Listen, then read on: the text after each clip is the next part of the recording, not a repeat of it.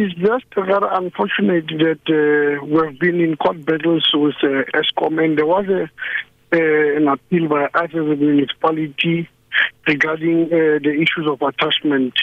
And uh, the, our matter will only be heard on the uh, 11th of October 2023. And you'd remember that once there is an appeal, it therefore means one cannot uh, easily attach uh, the assets. And uh, well, like, it, is unfortunate for Eskom to have just released a statement to create panic amongst the business community and the residents of Emfuleni and the country at large. Hmm.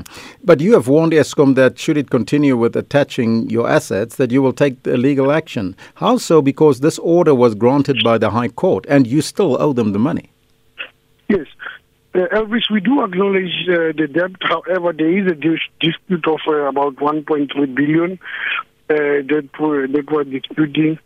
Uh, we have been been able to pay our our our our electricity bill from January to September about 2.1 billion, and the two months of that will, will include the the tariffs of about uh, 346 million, 470 million, which is relatively high compared to the average that we've been paying of about 172 million which we have not recovered uh, because of the tariff disputes with the large power users.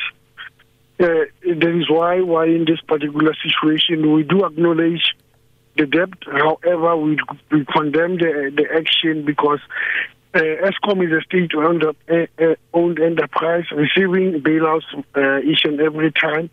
We could have got the intergovernmental route to discuss uh, how can we find an amicable solution. Yes, they are a business entity. However, there are ways of uh, uh, trying to resolve things without necessarily going to court. But why is it challenging to meet your obligations to simply pay Eskom for the power that they supply you? We are, uh, like I, I, did say, Elvis, we are paying on a monthly basis. However, we pay based on affordability. We do not only owe Eskom, we owe Water, we have salaries to pay, and other many service providers that are offering services to the municipality. Uh, and uh, we have engaged Eskom to, to come on and, uh, and discuss with us on a uh, payment plan, of which they've refused at this present moment, which makes it quite difficult for for the municipality. You remember that in Emfuleni, uh, revenue collection rate is uh, sitting at about 78%. There are a lot of distribution losses in the area. There's about over 50% of unemployment, which makes it even more difficult uh, for us to, to, to, to be collecting revenue. And these are the things that we have raised. We have shown them our statements, and uh, they're, they're just simply arrogant.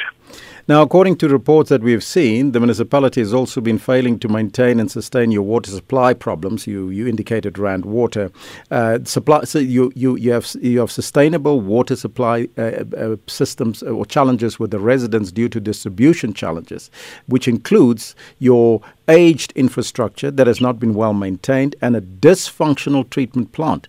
How do you plan to deal with all of these issues? With regard to Rand Water, we've been quite successful, Elvis. We've been able to reduce our Rand Water debt by about 50% since we came in this administration.